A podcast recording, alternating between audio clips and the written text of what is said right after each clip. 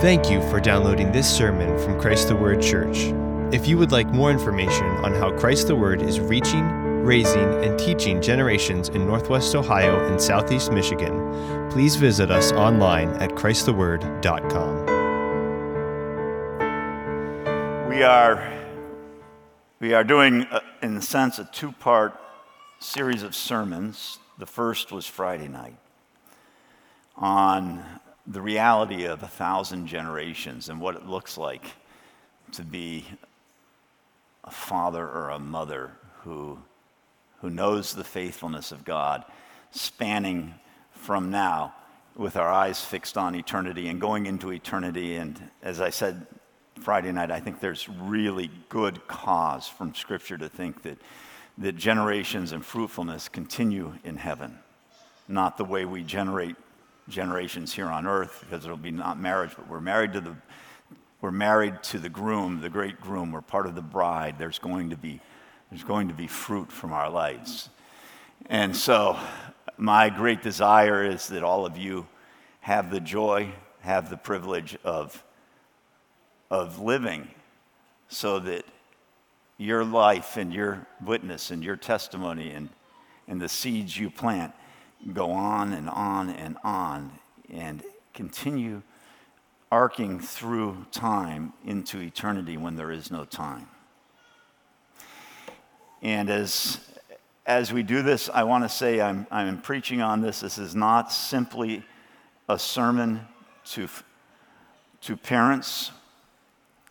Many of those who are going to have a thousand generations were great men and great women who were never married. I just read about Mary Slessor, this Scottish missionary to, to Nigeria who gave her life to rescue the twins. Twins were considered, in the late 1800s, were considered, uh, one of them was, was born of an evil spirit. That's why they were twins, and they didn't know which, so they put them in jars, exposed them, and leave them to die. And Mary Slessor just twin after twin saved.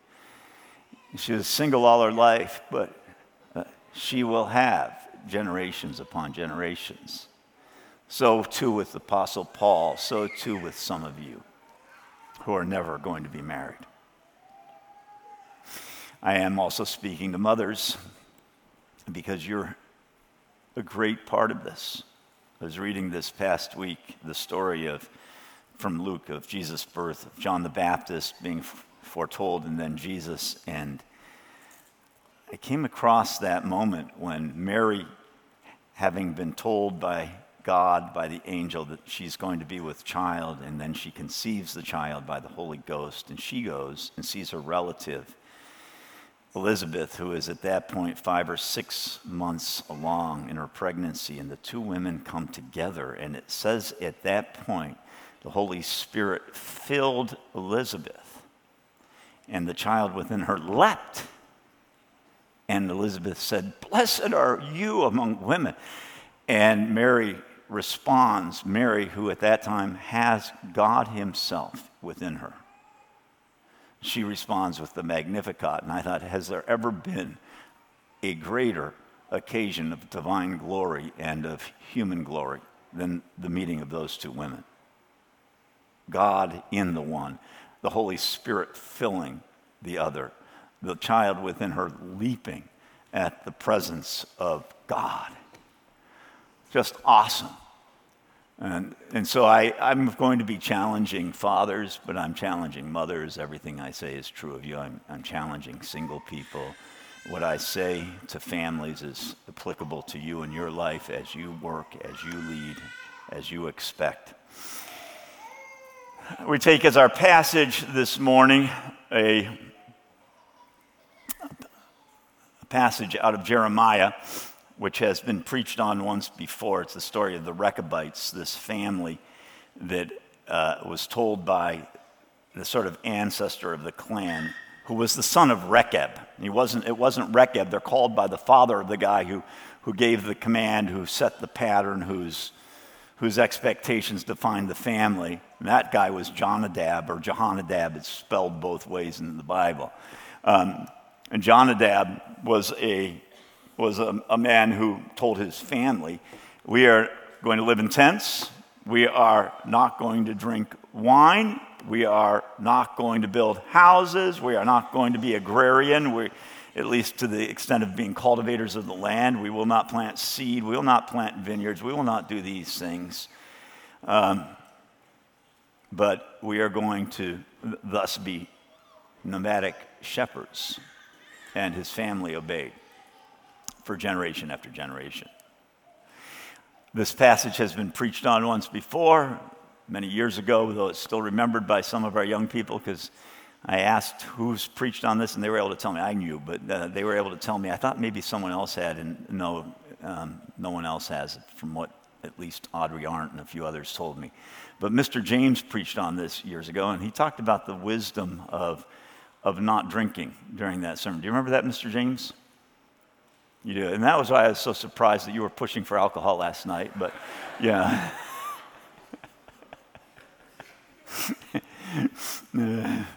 I kind of wondered during that sermon if Mr. James was going to deliver a charge like Rechab or like Jonadab.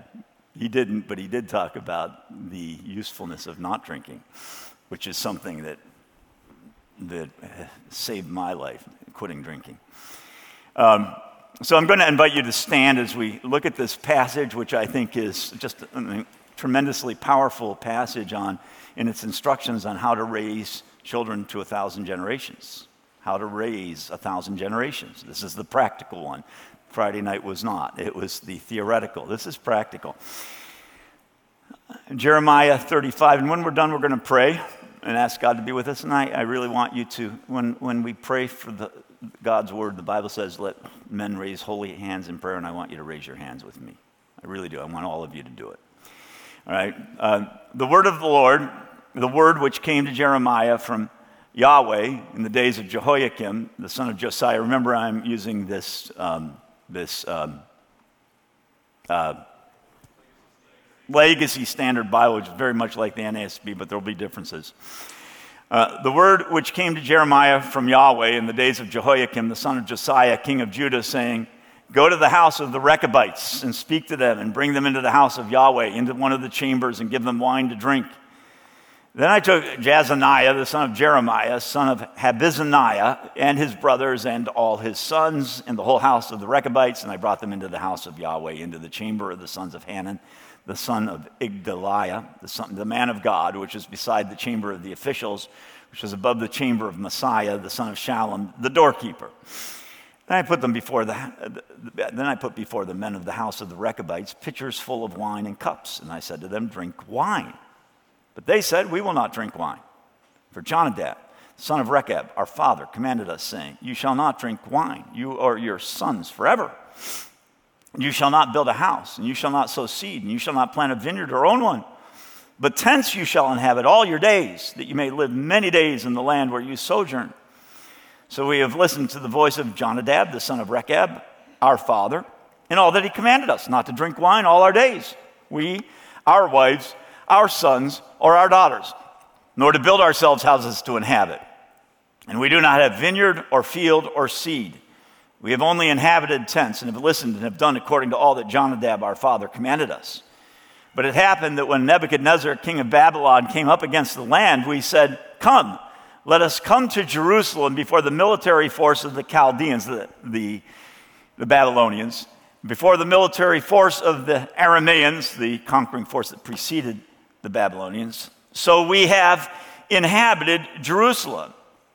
Then the word of Yahweh came to Jeremiah, saying, Thus says Yahweh of hosts, the God of Israel Go and say to the men of Judah and the inhabitants of Jerusalem, Will you not receive discipline by listening to my words, declares Yahweh?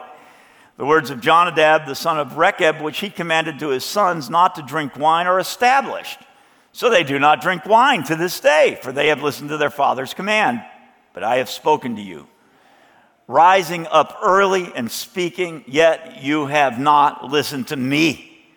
Also, I sent to you all my slaves, the prophets, rising up early and sending, saying, Turn now, every man from his evil way, and make good your deeds, and do not walk after other gods to serve them. Then you will inhabit the land which I've given to you and to your fathers, but you have not inclined your ear or listened to me. Indeed, the sons of Jonadab, the son of Rechab, have established the command of their father, which he commanded them. But this people has not listened to me. Therefore, thus says Yahweh, the God of hosts, the God of Israel Behold, I am bringing on Judah and on all the inhabitants of Jerusalem all the harmful evil that I have spoken against them, because I spoke to them, but they did not listen, and I have called them, but they did not answer. Then Jeremiah said to the house of the Rechabites, Thus says Yahweh of hosts, the God of Israel, because you have listened to the command of Jonadab your father, kept all his commands, and done according to all that he commanded you. Therefore, thus says Yahweh of hosts, the God of Israel, Jonadab, the son of Rechab, shall not have a man cut off from standing before me always. The word of the Lord. Let's pray. Heavenly Father, we ask you to attend your word with more than human power, that you may bring from your power your word to our hearts, that we may receive it not as the word of men, but with conviction because it is your word and it comes with your power. In Jesus' name we pray. Amen. Amen. Thank you. Please be seated. Now, of course, the background of this passage is, is obvious from what we have looked at together, what we have read. The rebellious people of the southern nation of Judah, the people of Israel now, because northern Israel no longer exists, so you can call it Israel at this point, failing to listen to God through his prophets time after time after time. Jeremiah is the weeping prophet, uh, so called because no prophet was more disdained, more paid lip service to but ignored, more threatened, more rejected, than Jeremiah. Other prophets may have been treated more evilly because we know that many of the prophets were killed. At least physically treated worse than Jeremiah because he was not killed. Others were. But the life of Jeremiah seems, at least to me as a pastor, to be a life that's actually worse than death. Years and years, decades of speaking for God without anyone ever listening. It seemed to me that I had a good 10 years of that at the beginning of my ministry. And it was, I mean, I, I can remember going to bed at night and thinking, is there anything else I could do? I know God called me. Uh, is there anything else could, I could do? In the early years of my ministry, I thought I would never have committed suicide. I'd rather die than continue this way. It's just so awful to be preaching, to see no power, to see no results, to see nothing, nothing, nothing. It makes you wonder about God. It makes you wonder about yourself. It makes you, it's awful. And this is the life that Jeremiah led. Now, there is a consolation, and if there is a consolation, it's this in such a life it's the knowledge that, that you're a spokesman for a greater, and that, and that God has said, Look, it will not always be received well. Do not lose heart that the word is not received. And that ultimately, and this is what you had to do, what I had to do, I say, they're not rejecting me. They're rejecting God. Yeah. And they thought they were rejecting me. They really did. They said, No, we love God, David. We just don't like you. Um, you probably remember some of those days, don't you, Miriam? But it really wasn't. I mean, I'm not claiming to be uh, likable. I'm not claiming to be a great spokesman for God. I'm not claiming anything. But I did seek to preach God's word faithfully. And, and at some point, you had to say, well, this is, this is not against me, this is against God. And that is a consolation, but it's, it's not much. And that's the life of Jeremiah. It's enough to keep you going, but boy, it's a painful life. And this guy, if any pastor thinks he's had it hard, he needs to read the book of Jeremiah and stop complaining. Here we find God rebuking the Israelites through Jeremiah for their failure to listen to him as he's spoken to them through his spokesman, the prophet Jeremiah. And the message at this point comes as God relatively often does through his son through his prophets, through, he, it's through a very simple object lesson rather than through some vast statement of theology. You know, it's just an object lesson. The Rechabites, this is, they're a clan, and they have relatively recently taken up residence in Jerusalem due to the current national crisis and collapse. They've come to Jerusalem, which is the, the, the sole kind of secure city that's still standing after the Arameans had swept through the nation and failed to capture Jerusalem and failed to capture the nation. And with Sennacherib and Ashurbanipal going back and getting cast away under Hezekiah and other times. But then God says, several hundred years later, enough, enough. And he sends the Babylonians. So these twin, separated by centuries, but twin scourges of marauding, invading armies coming through the land have forced this nomadic family to leave the desert and to go to a place with walls and some form of security so that they are not killed. When the armies are sweeping the land and you raise cattle, you're at risk because those armies live by sweeping up like a great, huge 100,000 man, 200,000 man vacuum cleaner, every living thing that will support the army. And so the Rechabites have come to Jerusalem. They've taken up residence in the capital for relief from these armies, but they have no intention of staying there. Once the armies return home, once the countryside is safe, it's their intention to return to their tents. It's clear. And so in this passage, in this period in the life of Jeremiah, God says to him, Take this family, bring them into the temple. I want to make a point. Bring them into a particular room, and it's amazing to me how particular it tells us where, who it was and what room and, in the temple. But that's our God. He is a particular God. He knows you. He, you know, you may not be the prime player in this, but your name is in his book. he says, take them there, seat them, put wine and cups before them, and say to them, drink. It's interesting, I think, that he doesn't tell him to say to the Rechabites as they're seated in that room, the Lord God says, drink. he just says, drink. Now, it comes with the weight of the prophet, and the prophet speaks for God. And so, in our passage, Jeremiah does it. He brings the Rechabite men to the temple, commands them to drink. And despite the authority of the prophet and the obvious reverence for God of this family, the Rechabites object that the father of their clan, Jonadab, son of Rechab, had commanded them, saying, You shall not drink wine, you or your sons, forever. And you shall not build a house, and you shall not sow seed, and you shall not plant a vineyard or own one, but tents you shall inhabit all your days, that you may live many days in the land where you sojourn. And so they've done. It's kind of reminiscent of the commandment that honor your father and mother, that your days may be long in the land that the Lord your God is giving you. They've lived long.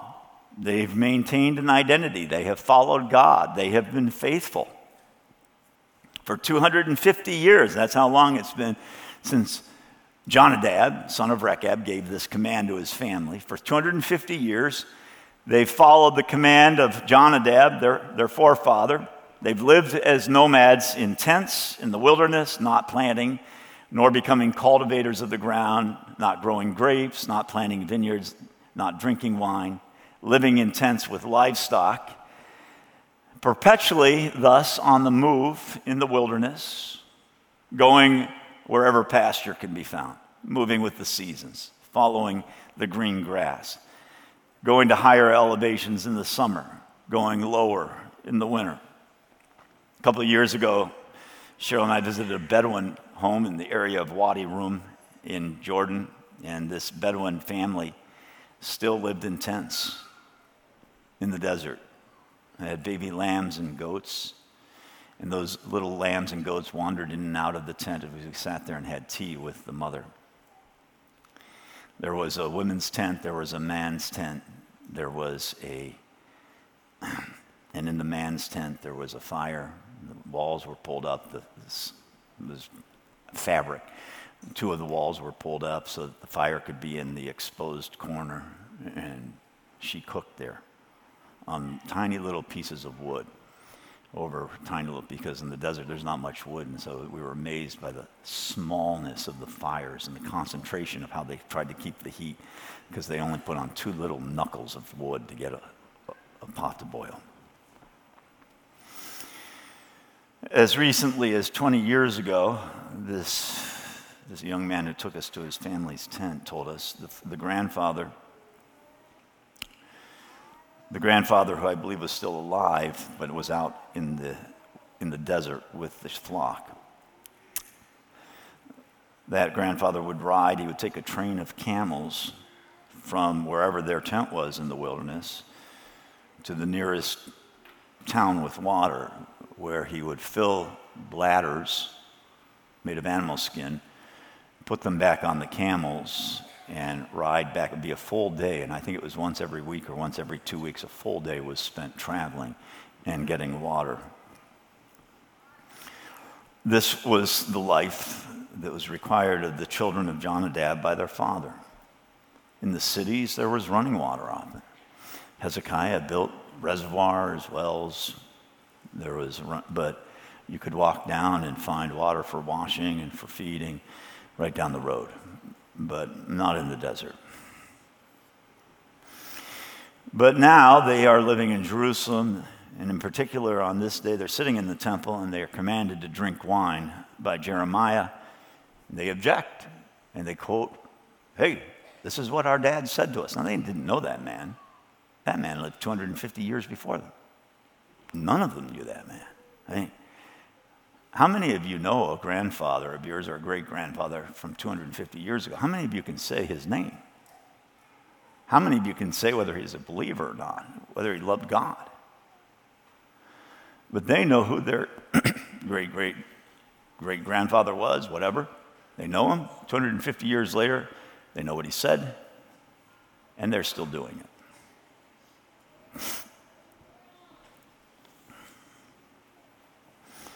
They say, well, hey, hey, you know, don't know, I don't know how much you mean it. You know, that's implicit in what they, you know, if God tells us to, I guess we got to do what God says. But man, we don't want to do this thing. We really don't want to do it. We don't want to drink wine. We don't want to.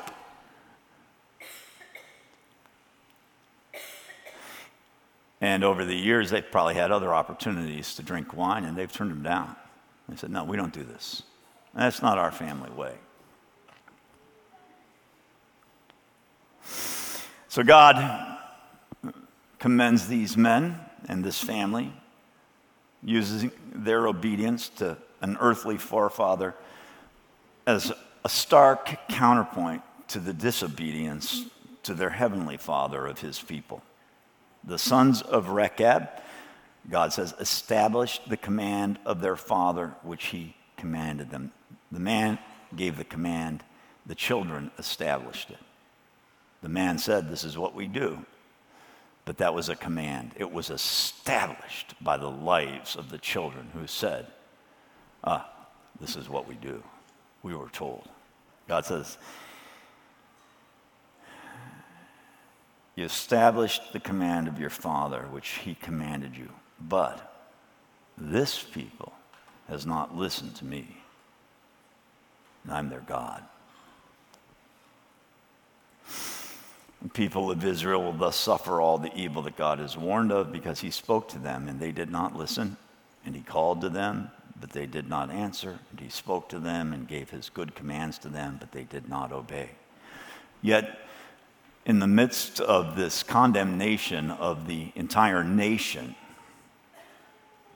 God speaks to the, the Rechabites through Jeremiah, and he says, Thus says Yahweh of hosts, God, Jehovah, the Lord of armies. Which is an interesting thing because God doesn't always say, I am the God of hosts, of armies. But here, when the threat is armies, God says, I'm the God of armies. I have armies. I have my armies to this family. I have my armies. Thus says Yahweh of hosts, the God of Israel. Because you have listened to the command of Jonadab your father, kept all his commands, and done according to all that he commanded you.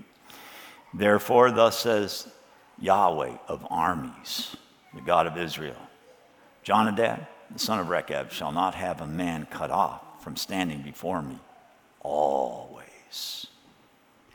Always. Always.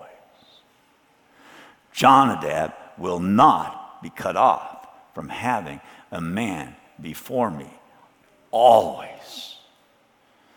A man of the line of Rechab standing before God always, forever. The line of Rechab will thus endure to a thousand generations standing before God. And this is the way that the line of Rechab comes to have a very specific promise before God, establishing their line before Him. He will be their God. He will maintain loving kindness and mercy. He will honor his covenant with this family to a thousand generations of their line. A thousand generations of the Rechabites will stand before God from then until eternity and into eternity, standing before God. Never, ever lacking a descendant who stands before God. Never. 150 years after this date, this date is 250 years after the command was given by Jonadab. 150 years after this date, when, Jer- when Nehemiah returns to Jerusalem to rebuild the city walls, you know who's one of the builders? A son of Rechab. 400 years later, they're working in the temple. They've come to town to work on the house of God and on the city walls of the city of God. Today, there is a descendant of Rechab standing before God. Tomorrow there will be one. We don't know who or where and how God has kept his faithfulness, but we know God is faithful to his word all the days, forever, always, all the days of earth into eternity. The face of God will be towards this line forever. They will stand in his presence. Now, this is our great goal, our dearest desire, the greatest hope we have as a church that the families of this church, that the fruit of this church, that the lives that come to know the Lord in this church, that those who witness in this church and bear fruit in that way, and that, again, I say, the families of this church will be established to a thousand generations before God. To see the lines of our families become lines in God's eternal family. To see the families of men and mothers established now and forever. To see the work of God established through the families and lines of the people of this church for a thousand generations, that you may know that you will always have, no matter if you don't even know child, even if you have not had a gleam in your eye of this child, that you have a descendant standing before God and that God has looked with favor on you. Some of you in the midst of such a line, some of you are beginning such a line. Now, Rechab is in the midst of a line, but he's also the progenitor of a line as well. He's in the line of Abraham, which was given such a promise. He himself has this promise given to him. And so you can be an heir of such a line and the founder of such a line because it can become individual again with you. And so some of you are, are the first in a line. Some of you are also in a line where God has done this. This is our desire. Scripture gives us three families that are specifically told they'll always have a, a descendant before God. There are more, and I'll mention a couple more as well. Um, but specifically, besides Jonadab and the family of Rechab, David is told that he will have a son who sits on the throne of Israel. He will never lack a son. there's no king in Jerusalem, there's no throne. And there's perhaps no descendant of David in, in the city. We don't know. But that promise was incredibly and marvelously fulfilled when God sent, as a son of David, his own son to become the king who reigns forever and ever. In the words of the Hallelujah chorus, forever and ever and ever, David's son reigns. Uh, we, we, won't accuse God of, of failing David, will we? no, no, no, no, no. we have the, the family of Phineas, son of, son of Eleazar, son of Aaron. Family of Phineas is promised a covenant of peace for Phineas and his descendants after him, a covenant of perpetual priesthood for the line of Phineas. You know, Phineas was right at the beginning at the Exodus. And after centuries and centuries of, of the history of Israel, and after the exile, we read that Ezra comes back from exile. The priest Ezra comes back. He comes back from exile and he works to rebuild the temple. And who, what line is Ezra from? The line of Phineas. God said it, God was faithful. Hundreds and hundreds of years later, it's a thousand years, and Phineas has a priest building the temple of God, the second temple. That is the faithfulness of God. Phineas, David, Rechab, and of course, you can include in the, those, though we don't necessarily think of them that way, those men who are promised. Uh, they're not given the verbal promise, but it's clear God has made this promise, and that Noah will always have a son before the Lord, because all of us have come from the righteous man, Noah.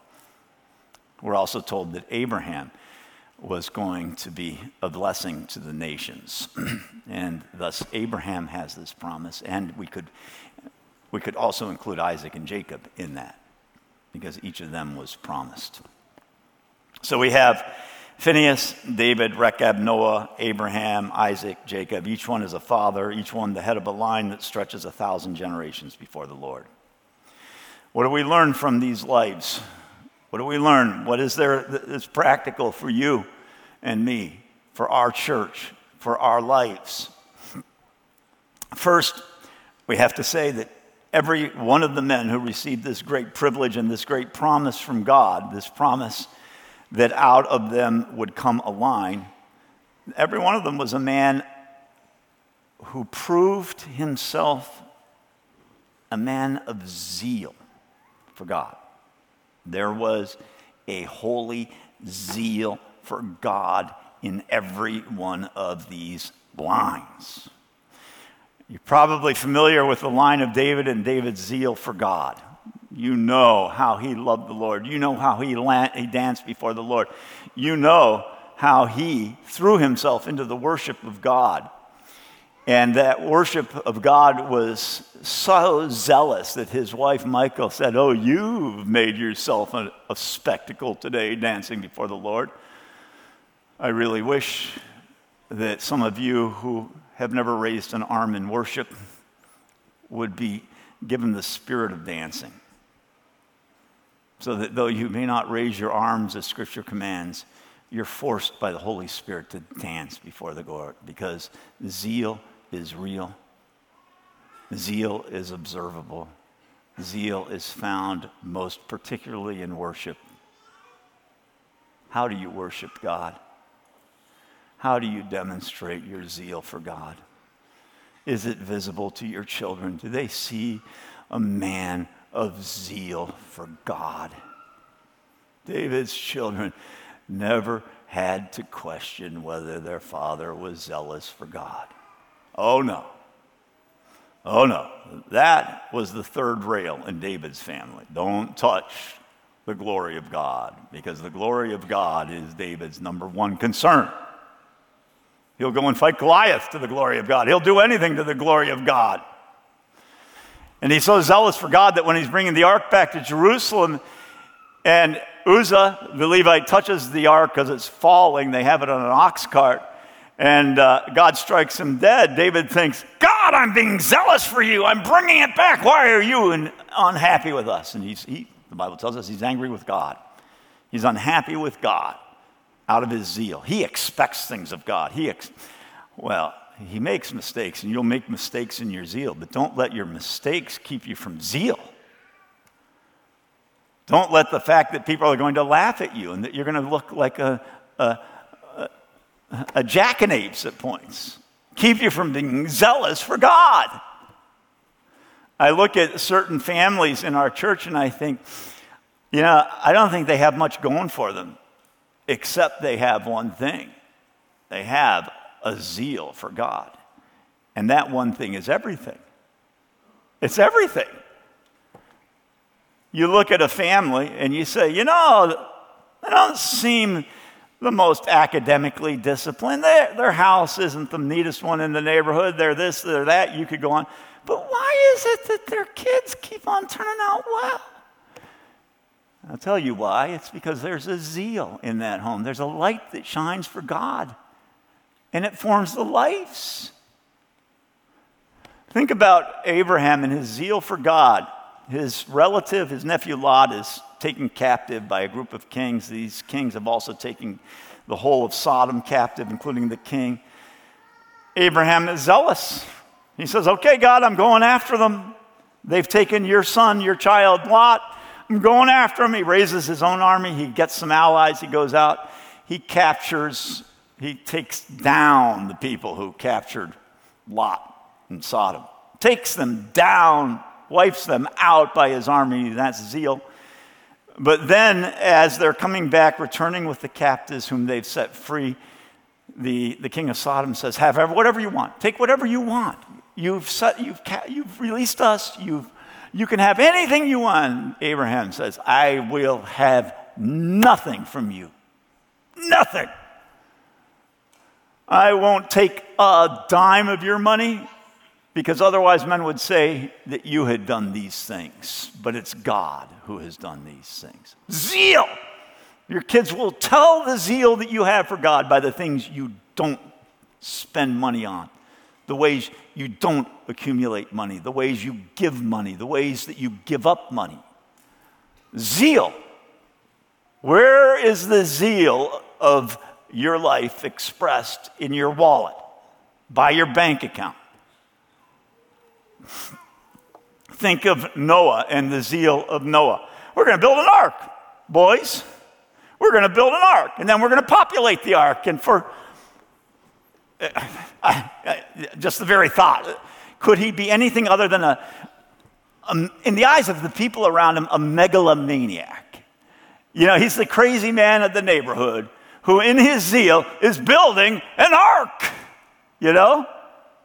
And everyone in the town is going, I don't know what that guy's good for. He's not good for much, but he sure has a big structure going up up there. And then he starts bringing the cattle in, and he's going, Oh man, that guy is crazy. That's what zeal looks like. It looks like insanity. It makes you look weird and crazy to other people. My dad used to say to, to people who would ask us why we didn't have a TV set. We never had one growing up. And that'd be like not having a computer and the internet today. I don't know, and a TV set, you know, because that was everything back then. And he'd say, Well, we just can't afford one. And, and so on several occasions, people thought, Oh, those poor Baileys. Well, I'll tell you what, we'll buy them one and we'll drop it off. And so they'd come by and they'd have a gift for us, a TV set. and my dad learned not to say we can't afford one because then he had to say, I didn't really mean we couldn't afford it financially. I meant we can't afford what it will do to us. Zeal. Zeal. Zeal for God. Throw out the internet. That's zeal. live without the laptops and all these things. It can be done still. That's what the Rechabites are doing. They're not in the cities, they're not in the technology centers, they're not living that way. Phineas, zeal for God. He's part of a line that's zealous. The Levites are chosen for God because after the, the incident, the tragedy of the golden calf, Moses called out and said, Who among you are for God? And the Levites rise up. Then he says, Okay, this is what you do. If you're for God, you go out, gird on your swords, go out, and you put to death your own family, your own friends. You go and put people to death. And the Levites obeyed him. And they put to death their own friends, their own families. They didn't go to other people, they went to their own family. They had zeal. Phineas. Phineas, the son of the Levites, child of Levi,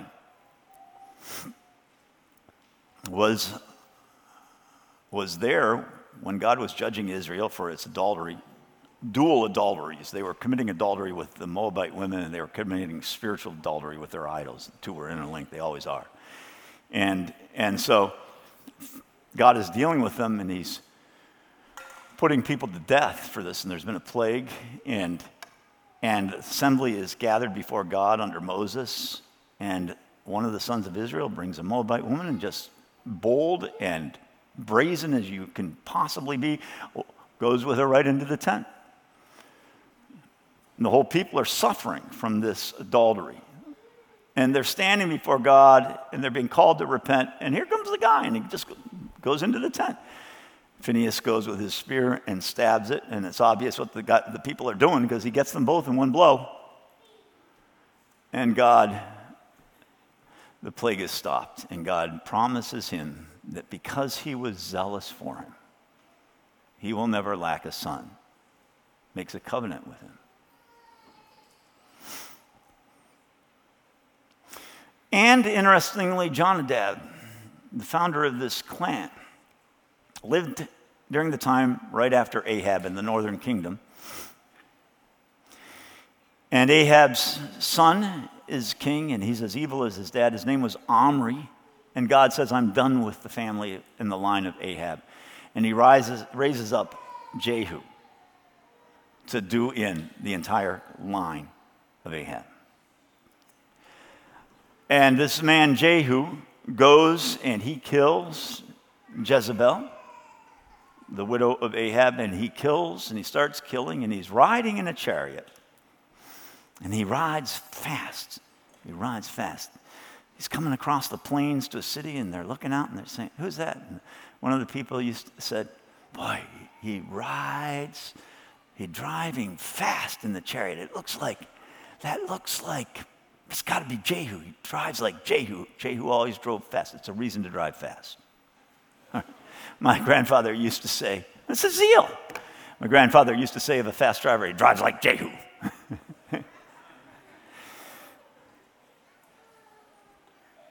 So he's put to death Omri, he's killed Jezebel, and he's going on his way to kill more of the family.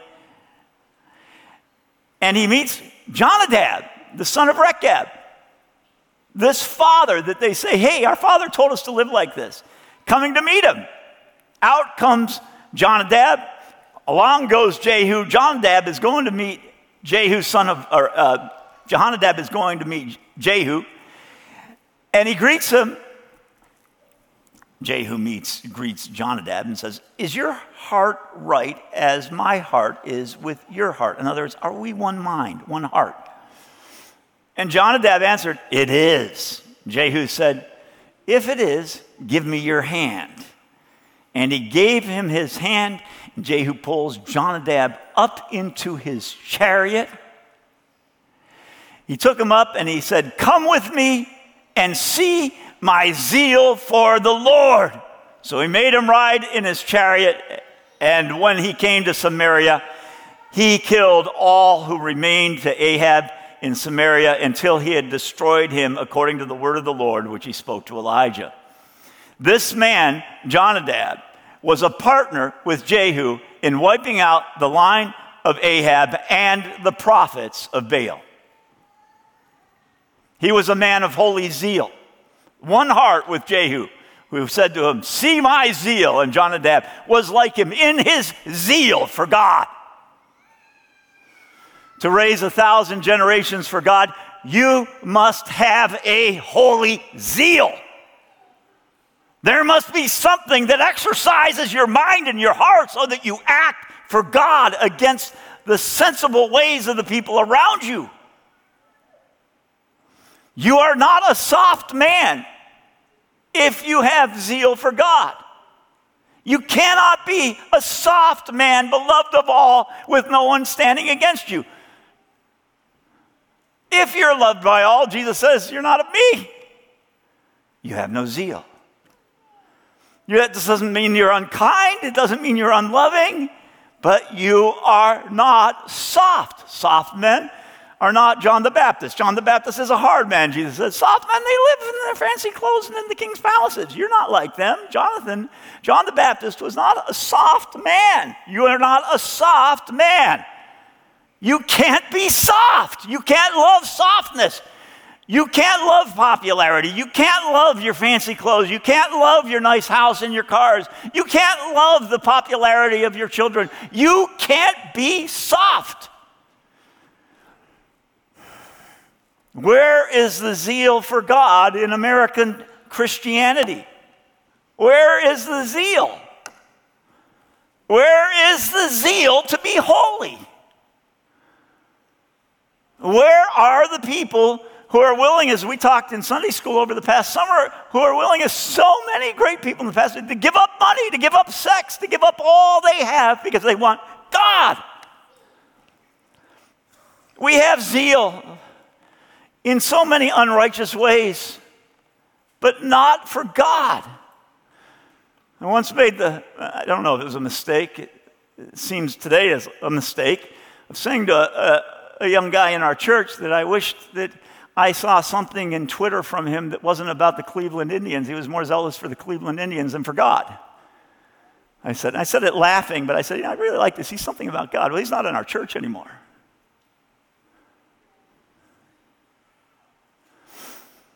We're zealous for sports, for Ohio State or Michigan, but not for God, for Trump, for methods of educating our children. Zealous for sports, for it's like Gideon's townsfolk.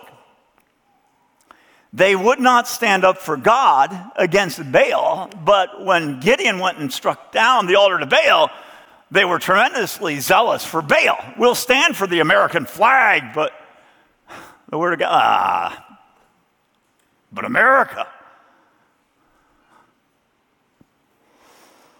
So, how do we evidence our zeal? And I end with three points. Where is zeal? Well, I, I need to say that zeal in every one of these lives we see, and, and, really it's a, a, just a biblical truth. Zeal is in every one of these lives demonstrated by fighting. If you are not willing to engage in conflict, you don't have zeal. When was the last battle you had for God where you were fighting for God? When was the last time that you made an enemy because you stood for God?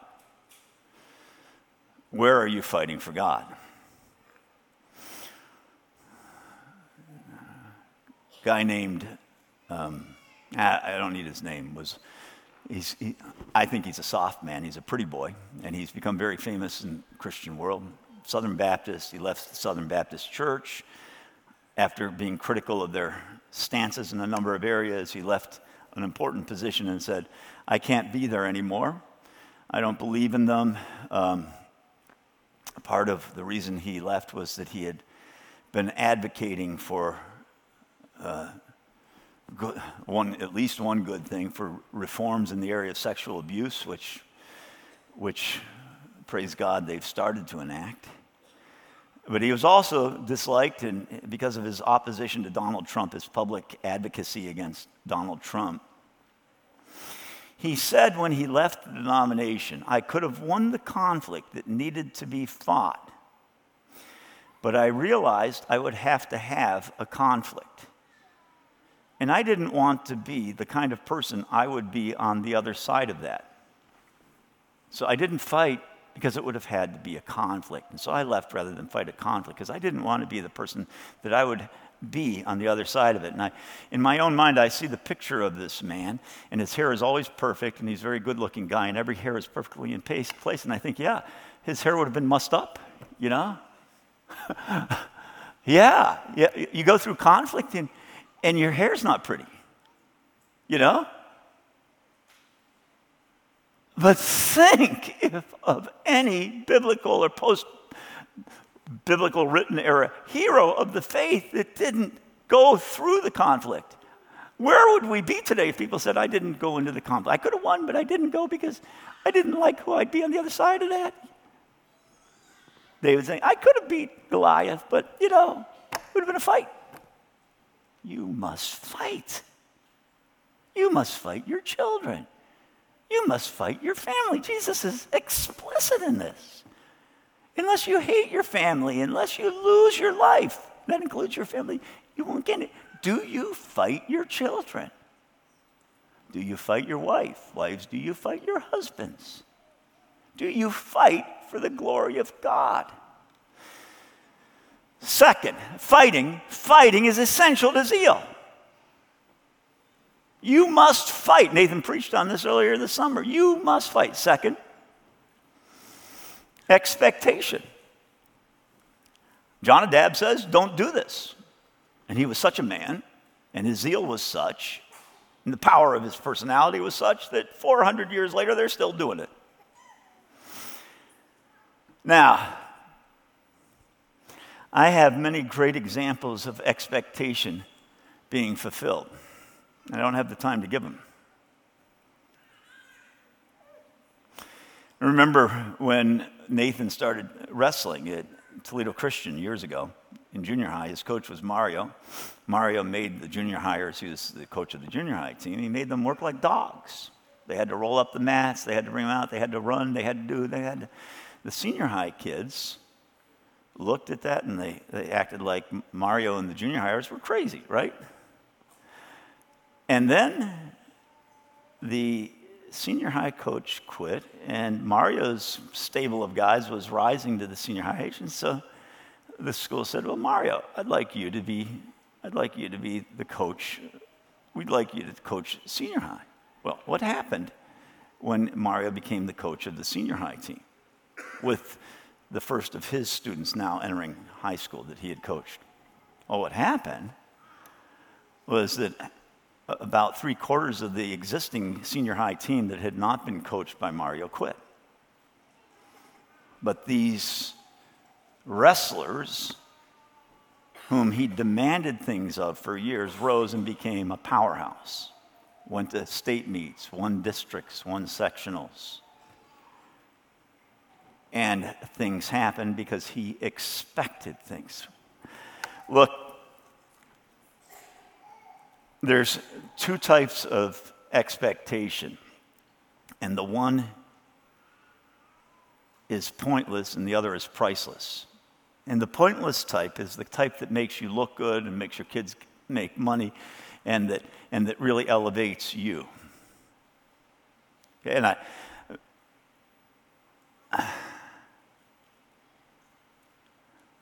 and it's really selfish expectation because it pleases you. The second type of expectation is expectation that's designed to lead your children to God. And I'm not saying that by the second type of expectation, the priceless type, that you're always expecting the end result. You may not be. In other words, you don't say to your kids, I don't want you to commit adultery. And I don't want you engaging in sex with a woman without committing to her in marriage. And then sit back and say, All right, I've given the rule. Now get there. It's, you know, many of you are giving that kind of exit. keep the Ten Commandments, kids, but you are not asking your son when he comes home at night after a date, did you put your hands on that girl? Okay?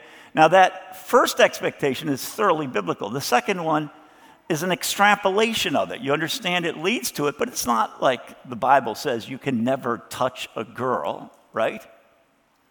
But what you're doing by voicing the expectation that you don't touch that girl until the two of you have talked about marriage is an, a subsidiary expectation to the chief one.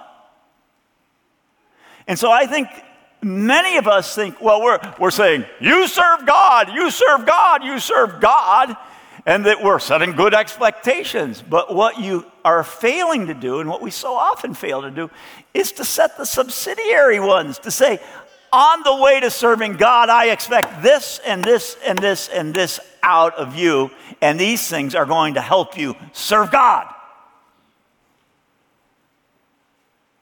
You have expectations. And they're not about being valedictorian. They're not about being making lots of money unless you can make those clearly point to God, which I don't think you can. But they are about character and godliness, and there's a zeal for God behind them. Finally, I want to say so there's a fight. Zeal leads to fighting, zeal leads to expectation. We see this so clearly in Jonadab. But the final thing that's part of zeal is fear. The church I grew up in, I, I said it Friday night.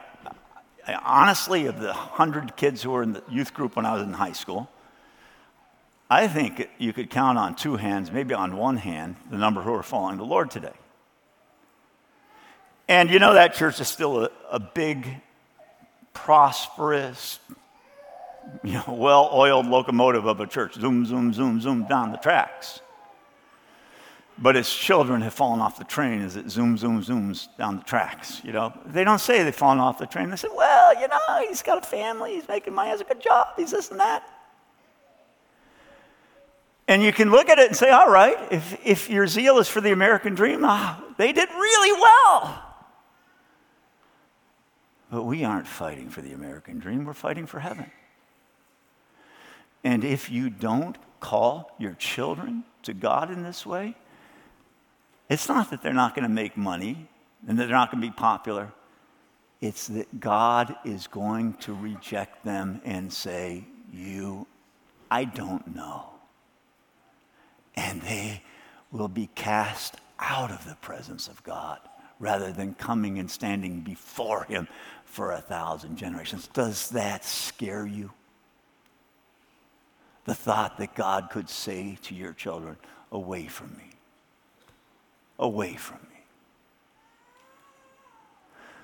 I want to close by saying this fear should be in all our hearts the fear of God's wrath.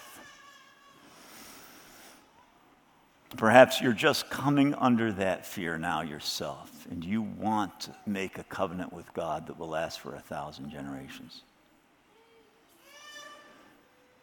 If this is your desire, God is the God who is willing to take you by the hand and establish that covenant. Pray to Him. Ask Him to work in your line. Ask Him to give you the faith in Him. It's required to be this kind of father, this kind of mother, this kind of discipler, this kind of teacher. Let us pray. Heavenly Father, we thank you for your word. We thank you for the generations that we have been privileged to have in our midst as a church. And we ask, Father, that every line here will be established to a thousand generations. We pray it in Jesus' name. Amen.